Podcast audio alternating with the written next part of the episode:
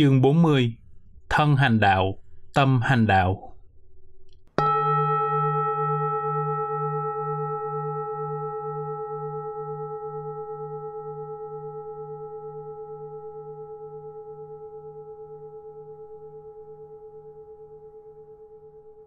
Một Dịch nghĩa. Đức Phật dạy rằng, người xuất gia hành đạo giải thoát không thể giống như con trâu kéo xe, bởi vì thân hành đạo mà tâm đạo không hành thì vô ích. Nhưng nếu tâm đạo luôn thực hành thì đâu cần hành đạo.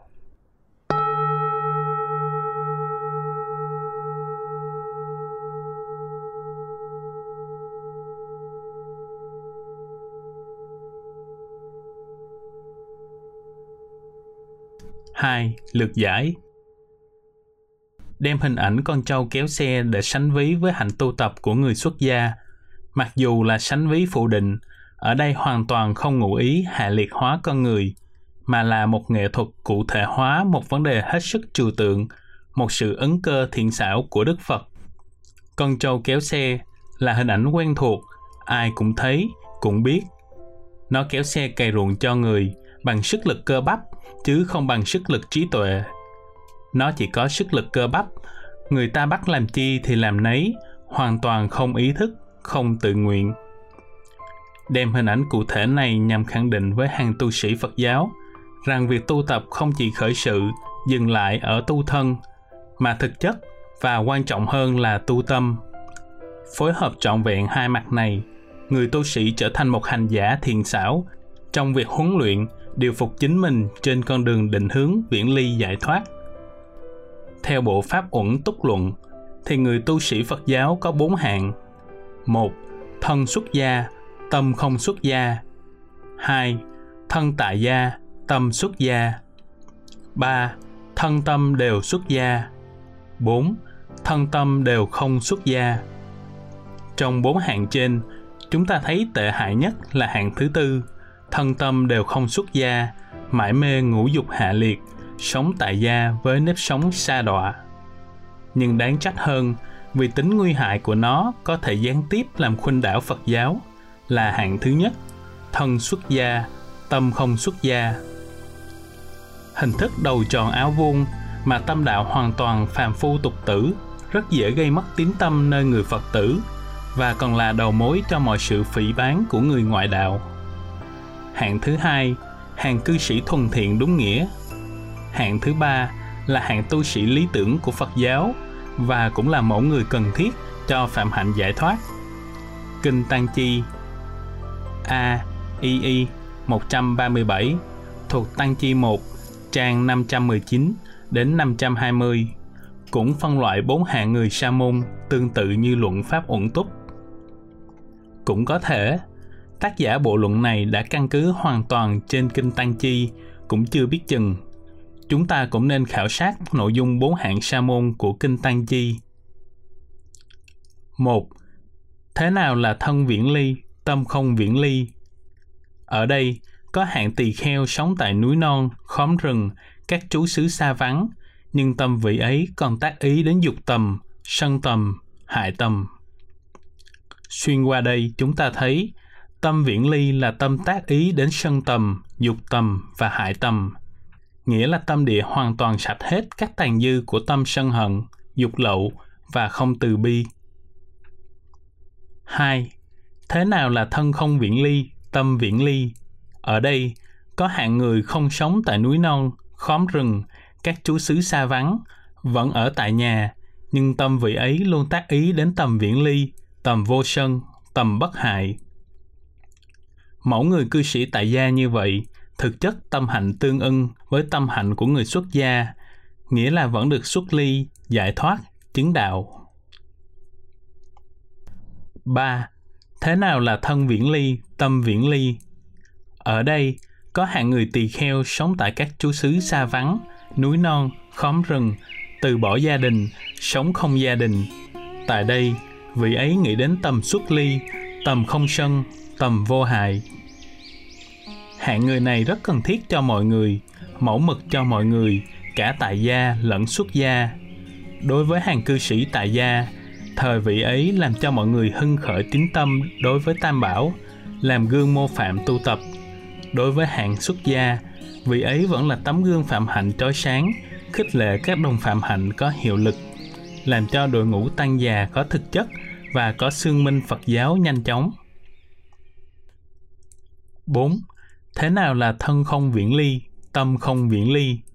Ở đây, người không sống tại các chú xứ xa vắng, núi non, khóm rừng, vẫn sống nếp sống tại gia và tâm còn đầy dẫy dục tầm, sân tầm, hại tầm.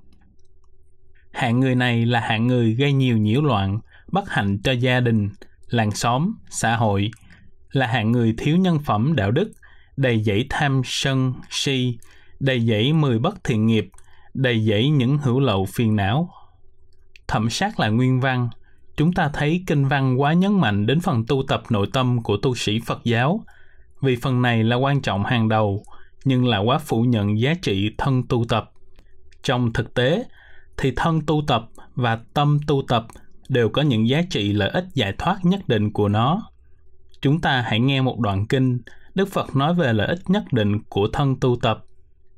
Ở đây, này các tỳ kheo, có tỳ kheo an trú từ thân nghiệp đối với đồng phạm hạnh, ở trước mặt và sau lưng, an trú khẩu nghiệp, ý nghiệp đối với đồng phạm hạnh trước mặt và sau lưng. Phạm hạnh thân của vị ấy là đối với các giới không bị bể vụn, không bị sức mẻ, không bị nhiễm ô, đem lại giải thoát. Được người trí tán thán, không bị chấp thủ, đưa đến thiền định. Vị ấy sống thành tựu các giới như vậy đối với đồng phạm hạnh trước mặt và sau lưng. Và đối với tri kiến này thuộc bậc thánh đưa đến xuất ly, được người thực hành chân chính đưa đến khổ đau đoạn diệt. Nghĩa thân tu tập theo đúng tiêu chuẩn vừa nêu vẫn là chánh nhân giải thoát các lậu hoặc phiền não, xuất ly hệ vượt. Ở đoạn kinh khác, Đức Phật tán thán và ghi nhận sự giải thoát khỏi khổ uẩn của một vị tu tập thân hành đạo. Vì thân hành đạo là đưa thân, khẩu, ý và bốn thiện nghiệp và trên cơ sở đó phát triển các thiện nghiệp khác là phạm hạnh giải thoát. Ở đây, này các tỳ kheo, có tỳ kheo muốn sống không bận biểu thế sự, muốn sống dễ dàng, khéo chi túc với những nhu yếu ở đời, ăn uống ít, không chuyên lo về bao tử, ít ngủ nghỉ, chuyên chú trong tỉnh thức, nghiên cứu nhiều, thọ trì nhiều, tích lũy điều đã nghe. Các pháp nào sơ thiện, trung thiện, hậu thiện, có nghĩa, có văn, tán thán phạm hạnh, hoàn toàn viên mãn thanh tịnh. Các pháp ấy, vị ấy đã nghiên cứu nhiều, đã nắm giữ, đã ghi nhớ đọc nhiều lần, chuyên ý quan sát, khéo thành tựu chánh kiến, quan sát tâm như đã được giải thoát. Như vậy cũng có nghĩa, thân tu tập là chứng từ của sự giải thoát, hay nói đúng hơn, thân không tu tập thì tâm cũng không thể tu tập theo đúng nghĩa. Bởi lẽ, thân là hành động được biểu hiện của các năng lực ý nghiệp, ý nghiệp thuộc về tâm, thân tu tập tác tạo hành vi thiện ích thì cơ năng phát sinh ra nó phải là năng lực của nghiệp thiện ích. Và ngược lại, như kinh Pháp Cú Đức Phật đã khẳng định, tâm dẫn đầu các pháp, tâm làm chủ, tâm tạo. Nếu với tâm thanh tịnh, nói lên hay hành động, an lạc bước theo sau, như ảnh không rời hình.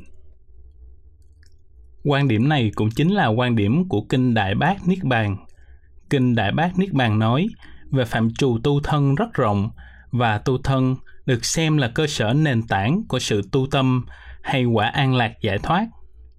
Các phạm trù tu thân ấy sẽ được liệt kê dưới đây. Nhiếp phục năm căn, không để năm căn phóng dật theo năm trần là tu thân. Nếu chẳng thể điều nhiếp được năm căn, thời gọi chẳng có tu thân. Tu thân là biện chứng thang bậc của giới uẩn thanh tịnh. Người không có tu thân, thời không thành tựu giới thể thanh tịnh. Tu thân sẽ được quán triệt, được hợp thể năm uẩn của con người là vô thường, vô ngã, vận động, chuyển biến, tương đối, từ đó ly khai được nghệ chấp, thân kiến chấp. Người không có tu thân, thời không thể quán thân, quán sắc, quán sắc tướng, chẳng biết được thân số, chẳng biết thân này từ đây đến kia, nội hàm không phải thân mà chấp là thân, không phải sắc mà tưởng là sắc. Do đây mà tham đắm thân, sắc, tướng. Lại người không có tu thân, thời không thể quan sát thấu đáo, thân này là vô thường, vô trụ, mỏng manh, niệm niệm hoại diệt, là cảnh giới của ma năm ấm. Người tu thân không chỉ giải phóng khỏi ngã chấp, mà còn thoát ly khỏi ngã sở hữu chấp. Người không có tu thân, thời tham đắm thân ta và thân sở hữu của ta, cho rằng ngã, ngã sở thường hằng không biến đổi. Như thế chúng ta cũng đủ thấy tầm quan trọng của việc thân hành đạo là quan trọng, cần thiết biết dừng nào. Tu thân khai phóng nhận thức, hướng đến tri kiến tuệ giác, không chấp mắt. Tu thân rất cần thiết cho mọi người, mọi hành giả. Nó là thềm thang nền tảng cho tòa nhà giải thoát. Tuy nhiên, trong kinh văn của chương này có khuynh hướng muốn hành giả chú trọng cả hai mặt tu thân và tu tâm, cho nên có một đoạn nói gần như là phủ nhận giá trị đơn độc của việc tu thân thiếu tu tâm. Và chỉ khi nào hành giả tu tập cả hai, thì công đức sẽ chống viên mãn và kết quả giải thoát sẽ chống đạt được. Thân hành đạo mà tâm không hành đạo thì như là không có lợi ích. Nhưng nếu tâm đạo luôn thực hành thì đâu cần hành đạo. Bởi lẽ, tâm hành đạo làm gì có nếu thân hành đạo không được hình thành ngay sau đó? Đề cập đến giá trị lợi ích của tâm tu tập, kinh đại bác niết bàn đi từ đơn giản đến phức tạp. Đầu tiên, tu tâm có nghĩa là điều phục tâm tư ý nghĩ, đưa nó vào khuôn phép đạo đức. Chẳng điều phục tâm, chẳng thiện hóa tâm, thời là không có tu tâm. Người tu tâm còn là người tu về thiền định, chỉ và quán. Đình chỉ các bất thiện căn, tham, sân, si và quan sát tam pháp ấn, khổ, vô thường, vô ngã. Người không có tu tâm, thời không có tu quán ba thứ tướng. Tu tâm là chế tâm, an trú tâm trong định bằng phương pháp tứ niệm xứ quán. Người không có tu tâm, thời tâm bị tán loạn, không chuyên nhất ở cảnh đối xúc, không thành tựu bốn niệm xứ. Nói chung, tu tâm là nhiếp phục các tâm ý bất thiện hướng đến chân thiện, hạnh phúc. Người không có tu tâm, thời không nhiếp phục được ác nghiệp. Người chẳng có tu tâm, thời tạo nghiệp, tham, sân, si và phải đọa địa ngục. Như vậy, trên đại thể, thân tu tập hay tâm tu tập cũng đều là những cơ năng đem lại an lạc, hạnh phúc. Chúng ta không nên có cái nhìn quá khích khi cho rằng thân tu tập chỉ bao gồm những phạm trù hình thức, lý thuyết và tâm tu tập là mang sắc thái nội dung, thực tiễn.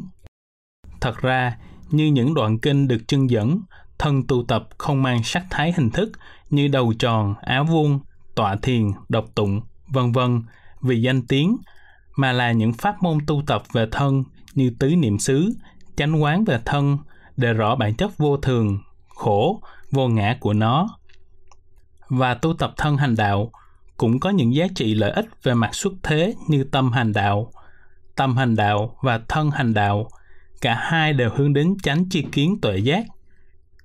Nhưng một đàn là tuệ giác của những diễn biến nội tâm để điều phục mà an trú thiền định và một đàn là tuệ quán về thân với những diễn biến của hợp thể năm uẩn là nhân duyên, sinh diệt, vô thường, tan biến nhanh chóng để giải thoát khỏi chấp ngã và ngã sở, ngã si, ngã kiến, ngã mạng, ngã ái, vân vân. Do đó, để tránh sự ngộ nhận hay thiển cận đáng tiếc, chúng ta nên lưu ý đến hai phạm trù thân hành đạo và tâm hành đạo ở chương này. Không nên đánh đồng chúng với những lý giải quá bình dân, cảm tính